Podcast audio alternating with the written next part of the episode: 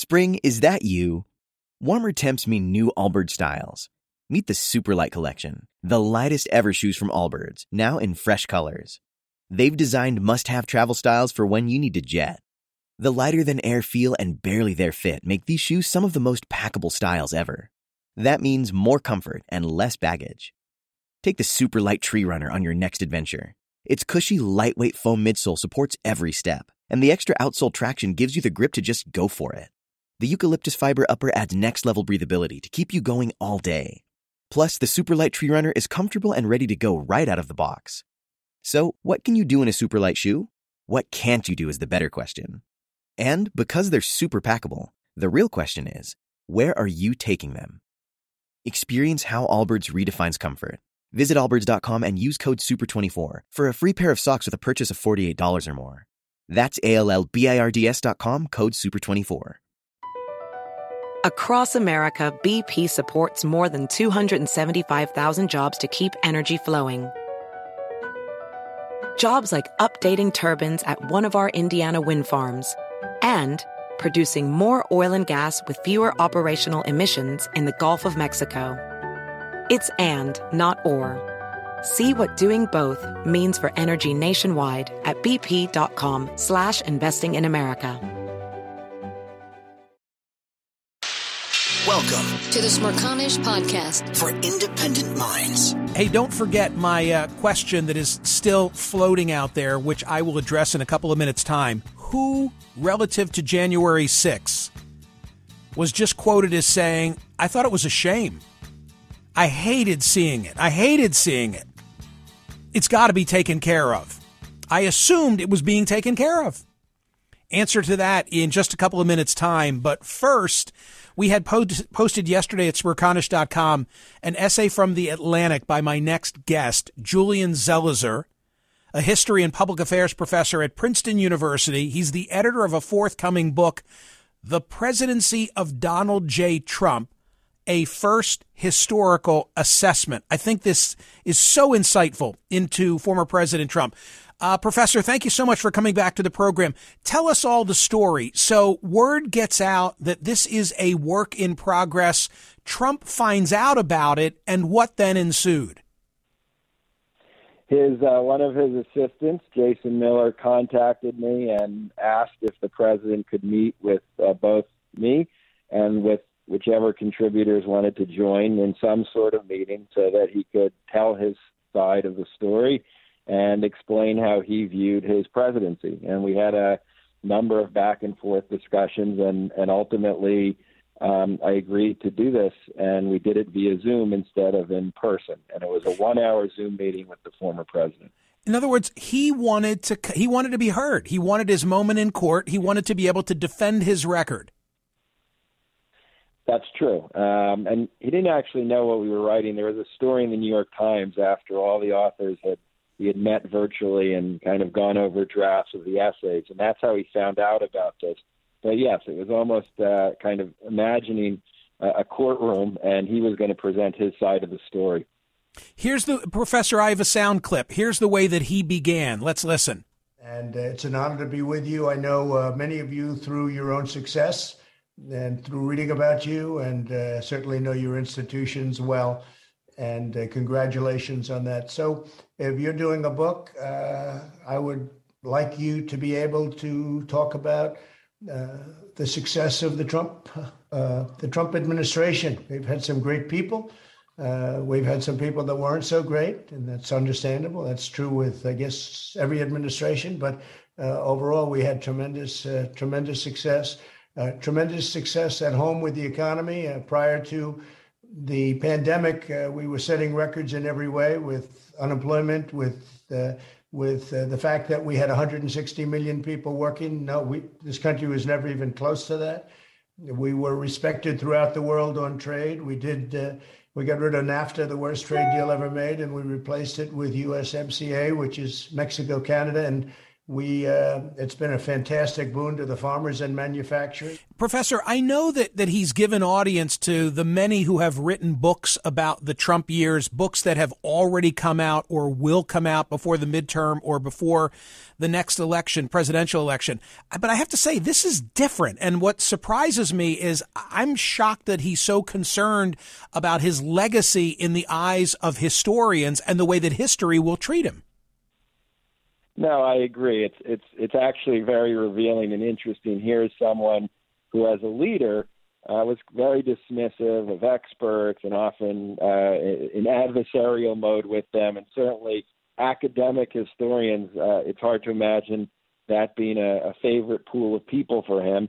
But yet he was concerned. He reached out. He continually uh, kind of came back to me until finally I, I figured out a way that we could do this. Uh, and as you just heard or as you just played, he really was trying trying to make a case. I don't think he totally grasped, you know, how we do this and how historians actually write about the history of a presidency. It's not a back and forth with the person we're writing about. Uh, but clearly, um, this was something that mattered to him, uh, at least at the moment. I think it's also revealing in that he believes that he can convince anyone as long as he gets to be heard. If, if he can be in your company, if he can cajole you, he can win you over. And by the way, that has served him well throughout the course of his private sector and, and public career. You just said something that interests me. So educate myself and my listeners. How do historians approach a task like this? Well, uh, certainly interviews are part of what some historians will do. And if you have a chance to interview a former president, uh, that's always useful. But you usually go to the archives of the president, for example, uh, where you have public documents and you go through that to try to figure out what happened. You get a- accounts and information from a range of sources, government sources and, and others, uh, to try to put a presidency in, in broader perspective. It, it's not about meeting with the person you're writing about and almost getting in a back and forth if they're good or bad. Uh, and and even when you're writing about a recent president, which is the kind of point of the book I'm doing, the goal is that long-term perspective, not the backroom, uh, quick assessment of how someone did. I was I was going to say the title of the book in progress is The Presidency of Donald J. Trump, a first historical assessment, acknowledging right up front, hey, uh, he only recently left the, the White House. But still, isn't it too soon? I mean, shouldn't the dust settle a little bit more before we evaluate what his real record was?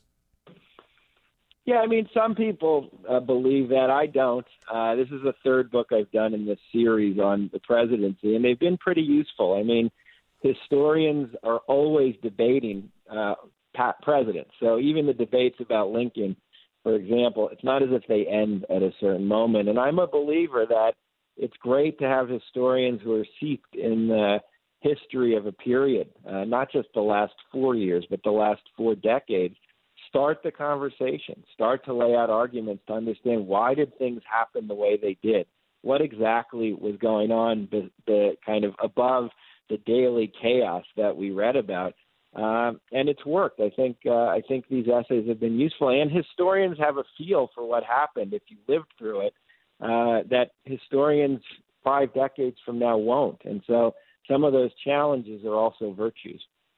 Your interview with him is making news for an additional reason, and that is that at one point he said, quote, when I didn't win the election.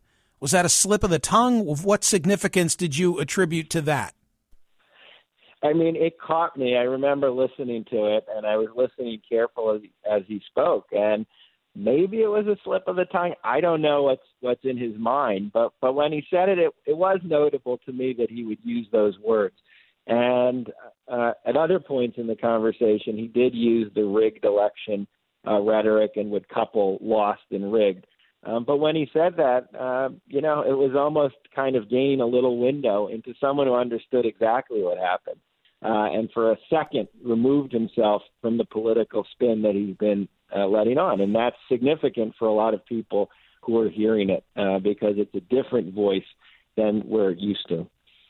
Can he get a fair shake from historians, either current historians or future historians? Yeah, I think you can. Look, you, there's been many controversial presidents, and there's been a lot of great history about those controversial presidents. And depends what a, a fair shake is. If that means having historians write he's the greatest president in the world, uh, I don't know. It, maybe someone will write that. I'm not sure. But in terms of assessing uh, how we understand those four years, uh, I think the authors in this book that I have coming out already do a really good job of that.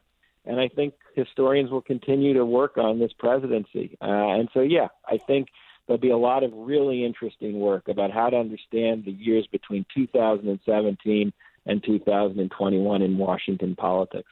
You're making me think of the physician. I think his physician has, has since passed, uh, but who gave him not only the clean bill of health, but but who told us that he would be the healthiest, the health, if elected, he would be the healthiest president in the history. I'm sure you remember this of the United States. That's the kind of historian I think he's probably hoping has a hand in your book. Right, and I don't think he's going to find that historian. That's just not how how we do our work.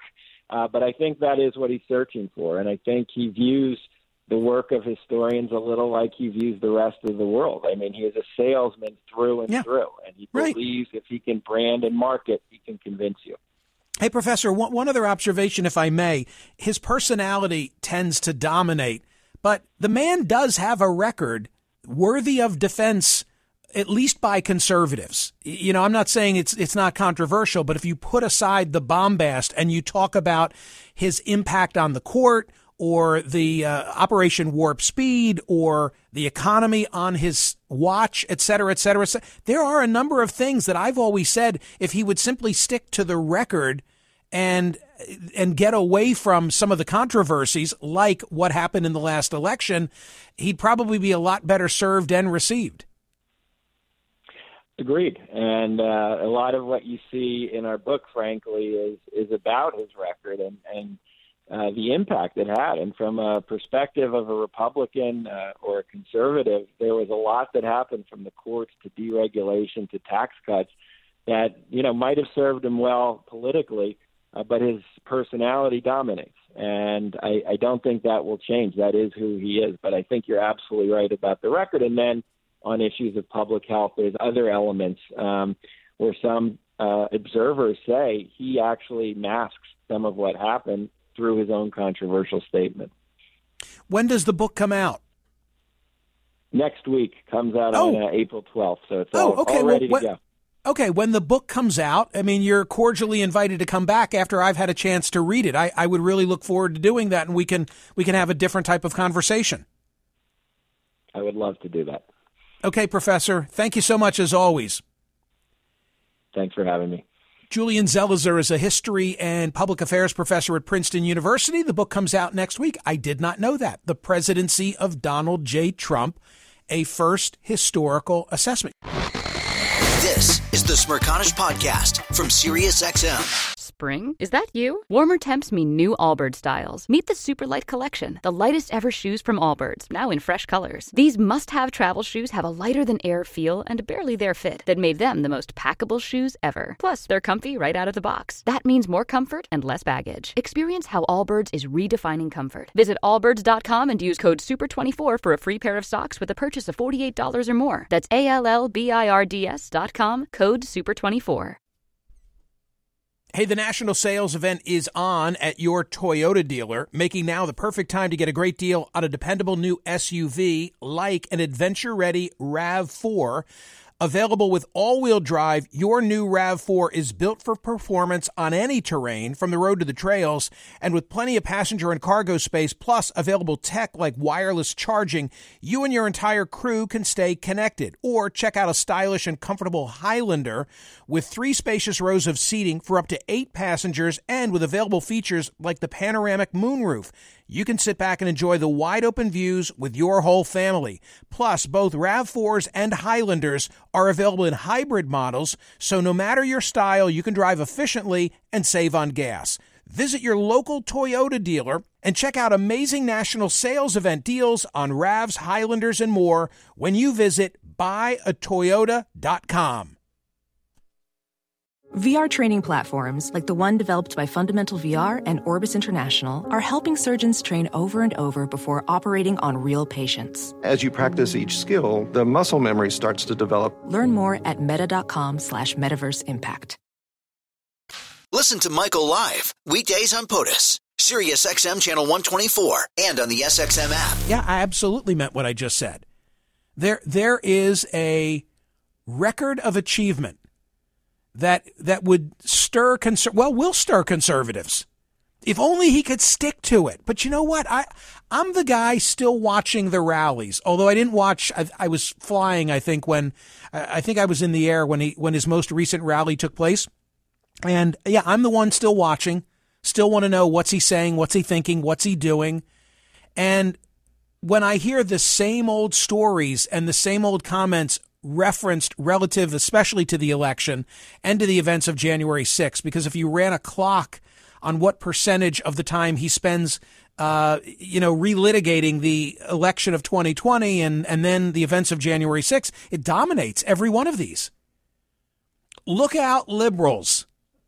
If Donald Trump could ever rein it in and control himself and use some of his trademark humor and some of his rallying of the troop stuff, but that the mainstay of that speech would be to talk about cutting taxes, the economy on his watch, the pace with which Operation Warp Speed developed a vaccine, the impact that he had on the federal bench, most notably the Supreme Court of the United States, but not just the Supreme, deregulation, and again, as I'm saying these things, you may be listening to me and saying, well, I didn't like that or I didn't like that. Well, you're not the intended audience.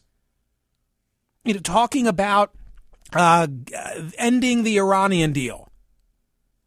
So many uh, agreements that had been agreed to by President Obama that he then broke, which would inspire conservatives if they were reminded of it. it, it it's not possible. It, I mean, here, here, here, here's the proof that it's not possible.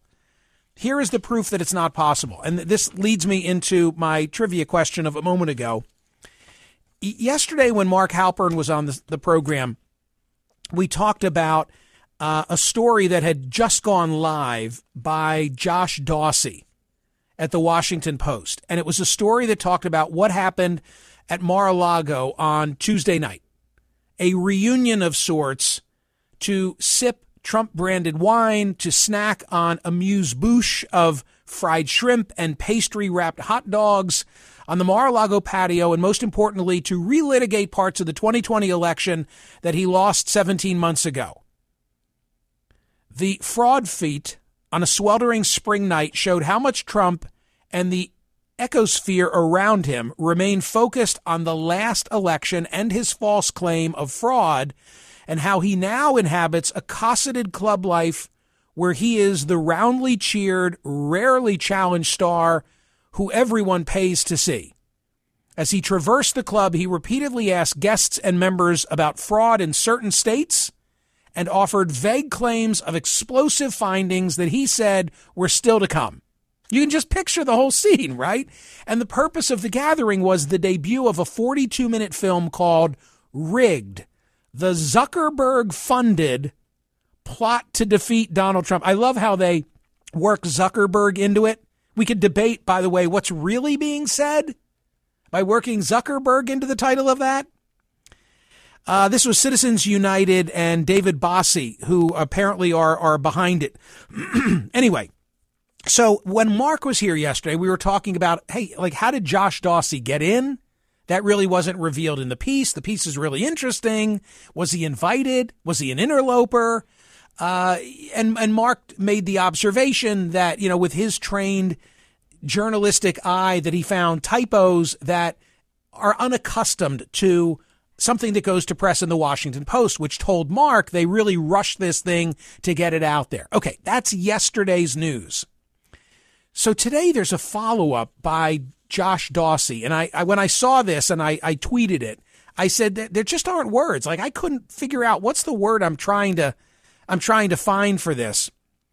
Dateline Palm Beach, Florida. Former President Donald Trump voiced regret Wednesday oh, Wednesday, regret on Wednesday, So this was the day after, the day after the, the big shindig. Former President Donald Trump voiced regret Wednesday over not marching to the U.S. Capitol the day his supporters stormed the building, and he defended his long silence during the attack by claiming, wait for it, House Speaker Nancy Pelosi and others were responsible for ending the deadly violence. Responsible for ending the deadly violence. I think should be for not ending, shouldn't it? Well, What's missing it there? was their responsibility to end it. Yeah, okay. But there's not a word I hope left out of this. Here's the here's the the the quote that flabbergasted me, if that's proper English. So this is Trump on Wednesday. Okay, yesterday. This is the former president yesterday in terms of how he looks back at the events of January 6th. I don't know what the word is for this. Cojones, maybe, but I, I something something more appropriate than that. Quote: I thought it was a shame. Can I just stop right there? Does anybody believe that as, he, that as he looked at the flat screen on the afternoon of January 6th, after he got back to the White House, having fired up the troops, having unleashed the dogs, that what was running through his mind was what a shame this is. Oh my God. It's such a shame. It is just such a shame. And I, I kept asking, literal quote from him, I kept asking, why isn't she doing something about it? Why isn't she doing something about Okay, so just imagine like an hour prior, he's at the podium saying we are going to fight like hell. Or was that Rudy? One or the other of them.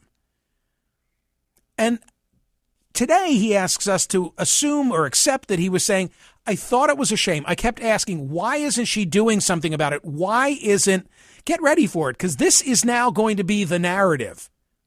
You will now hear this as part of the narrative. Why didn't Pelosi do something about it? Overlooking, of course, the fact that he scheduled the event on that day at that time, leaned on Pence, was relying on, on the, the memo from Eastman, fired up the people with his words, but now asks us to believe that he thought it was a god awful shame that, and that Pelosi should have done something about it. Shame on Nancy Pelosi. Okay, I'll stop interrupting myself and I'll just read you this paragraph literally.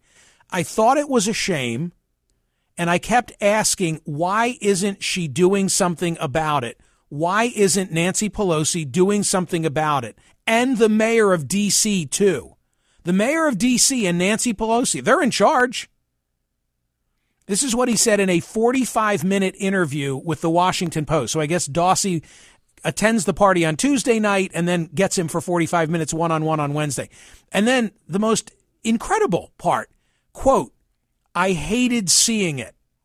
What was he what was he thinking as he was of you know again notwithstanding how much time it took him to finally go out under duress in the Rose Garden and tell everybody he loved them, you know, go home with peace and love or some such thing. I hated seeing it. I hated seeing it. And I said, it's got to be taken care of. And I assume they were taking care of it. So for those hours that went off the clock, what was it? You know, he spoke from from 12 to 1 or 1 to 2 and all the way up until 6. Don't hold me to it, but I'm roughly correct. You should know that he was behind closed doors at the White House just overwrought with this. Shame. I thought it was a shame. I, I kept asking, why isn't she doing something? Where's Nancy Pelosi? I hated seeing it. I hated seeing, and I said it's got to be taken care of. And I assumed they were taking care of it. I don't, I know that I've not seen him in an interview adopt this position. That he was, he was just crestfallen. It was horrible. And he hated it. It was a shame. And you know who's at fault? Pelosi and the, and that mayor of, of D.C. Yeah, that mayor of D.C. I'm, I'm sure Trump is upset that they've they've repainted you know a portion of 1600 Pennsylvania Avenue Black Lives Matter where he appeared at the church with the Bible. So this is his way to get back at the mayor too. And and he'll just repeat that. And that will become the the mantra. It's amazing. I don't have words for it. I, I still don't have a word for it. And there are a lot of other priceless items in this uh, interview. But that's the stunner. All right, ladies and uh, no, we haven't talked about him for a while. I don't want to hear that. And by the way, I'm going to continue to talk about him for better or for worse. Didn't I just say? I, I'm already addressing callers whose voices you haven't heard. Didn't I just say the man has a list of accomplishments? If he stuck to those accomplishments and spoke of them to his base, he'd be very hard to defeat. Very hard to defeat in a general election. He just can't help himself. But I just gave him his props by saying there's a record out there, a legitimate record on which he can run and win. But, you know, the personality gets in the way. I thought it was a shame. I, I kept asking, why isn't you, Ivana, Ivanka, Jared, someone, anyone, Stephen Miller. What? What? I, this is horrible. Where's Pelosi? She's Where in, is she's Pelosi? in charge. She's in she's charge. in charge. How long until a caller calls me and says that, well, you know, Pelosi actually turned away a request for National Guard? I'm sh- I'm sure there'll be a They're grain of now. truth. They're di- somebody's going to tell me that. But come on, the, the arsonist, the arsonist is now saying that the fire department, the fire department was was inept. They should have had more hoses, notwithstanding the matches that he carried. Come on, please. This is the Smerconish Podcast from SiriusXM. Spring? Is that you? Warmer temps mean new Allbirds styles. Meet the Super Light Collection, the lightest ever shoes from Allbirds, now in fresh colors. These must have travel shoes have a lighter than air feel and barely their fit that made them the most packable shoes ever. That means more comfort and less baggage. Try the super light tree runner with a cushy foam midsole and breathable eucalyptus fiber upper. Plus, they're comfy right out of the box. So, what can you do in a super light shoe? What can't you do is the better question. And because they're super packable, the real question is where are you taking them? Experience how Allbirds redefines comfort. Visit allbirds.com and use code SUPER24 for a free pair of socks with a purchase of $48 or more. That's A L L B I R D S.com. Code SUPER24. Hey, the national sales event is on at your Toyota dealer, making now the perfect time to get a great deal on a dependable new SUV like an adventure ready RAV4. Available with all wheel drive, your new RAV4 is built for performance on any terrain, from the road to the trails, and with plenty of passenger and cargo space, plus available tech like wireless charging, you and your entire crew can stay connected. Or check out a stylish and comfortable Highlander with three spacious rows of seating for up to eight passengers and with available features like the panoramic moonroof. You can sit back and enjoy the wide open views with your whole family. Plus, both RAV4s and Highlanders are available in hybrid models, so no matter your style, you can drive efficiently and save on gas. Visit your local Toyota dealer and check out amazing national sales event deals on RAVs, Highlanders, and more when you visit buyatoyota.com. Professional welder Shayna Ford used VR training developed by ForgeFX to hone her skills as a welder. The more time that you spend practicing it, that's what separates a good welder from a great welder. VR training can help students like Shayna repeatedly practice specific skills. Virtual reality definitely helps because the more muscle memory that you have, the smoother your weld is. Explore more stories like Shayna's at meta.com slash metaverse impact. Listen to Michael live weekdays on POTUS, Sirius XM channel 124, and on the SXM app. Barbara, you're in Cortez, Colorado. Greetings. Greetings. Um, I'm going to try to read that book about Trump's presidency because I've been so distracted for the past four years about things he said, like yesterday, that I don't really have the picture of his presidency and what he's accomplished. So, to be fair to the man, and in case, heaven forbid, he runs again, I'm going to try to find out what he did that they feel is good. Well, remember, it's not, they're going to tell you what's good and bad because they're historians right. and that, that is going to be their approach. Um, but what you're saying is, I think, to my point, you get so caught up in the bombast although you didn't use that word, that it, it's hard to see through it and then assess what just went on here. Exactly. So uh, I'm going to try to read the book. And uh, I know there are people who feel he did a lot of good, and perhaps he did, but I just don't know about it because of all the things he said, like yesterday. Got it. Barbara, thank you for that observation. Uh, Ira, here's what it says on my screen that you are Ira, that you are on Long Island, and that you have the word that I was searching for. I have since jotted a word down. I wonder, I wonder if we've come up with the same word. I, I have trouble spelling my word, but I can say it. You go first. Uh, chutzpah. TC, look at me. Look at me, TC. He has Come- it. He I wrote have it down. it. He wrote it. That's I have exactly. it. Ira, that is By the exactly way, what I he wrote spelled down. it as C H U T Z A H. Uh, that you know what? I can Close say enough. it, but I can't spell it. How's that? Yeah, chutzpah, right? That's unbelievable. chutzpah. Yes. No, no matter what I the facts are. Yeah, go ahead. You say it. Yeah.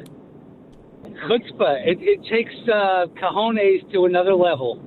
It really does. It is so so stunning. Yeah, thank you for that. I, I I neglected to say it when. I, oh, I'm glad I didn't. I, I'm I'm glad I uh, I'm I'm glad that I didn't. Uh, this is uh, Glenn in New Jersey. Hey, Glenn, what are you thinking? Hey, Michael, how you doing? Hi. Um, fellow Philly guy here, by the way. Um, Lincoln High in Philly, Northeast Philly. Nice. Uh, uh, one quick thing is, I read the article that you were just talking about Trump, and the thing that bothers me more than anything else is when he continues to say these things to these reporters. Why doesn't anyone ask him to produce the evidence? He always says it's coming out in two weeks, or or a week, or soon, or you know, why doesn't anybody say, like, if he has this evidence in his hand, if I lost the presidency due to fraud, I would be screaming it from the mountaintops, not on Newsmax or anything like that. I would go right to CNN, to Anderson Cooper, or yourself, and say, here's my evidence. Why doesn't anybody do that?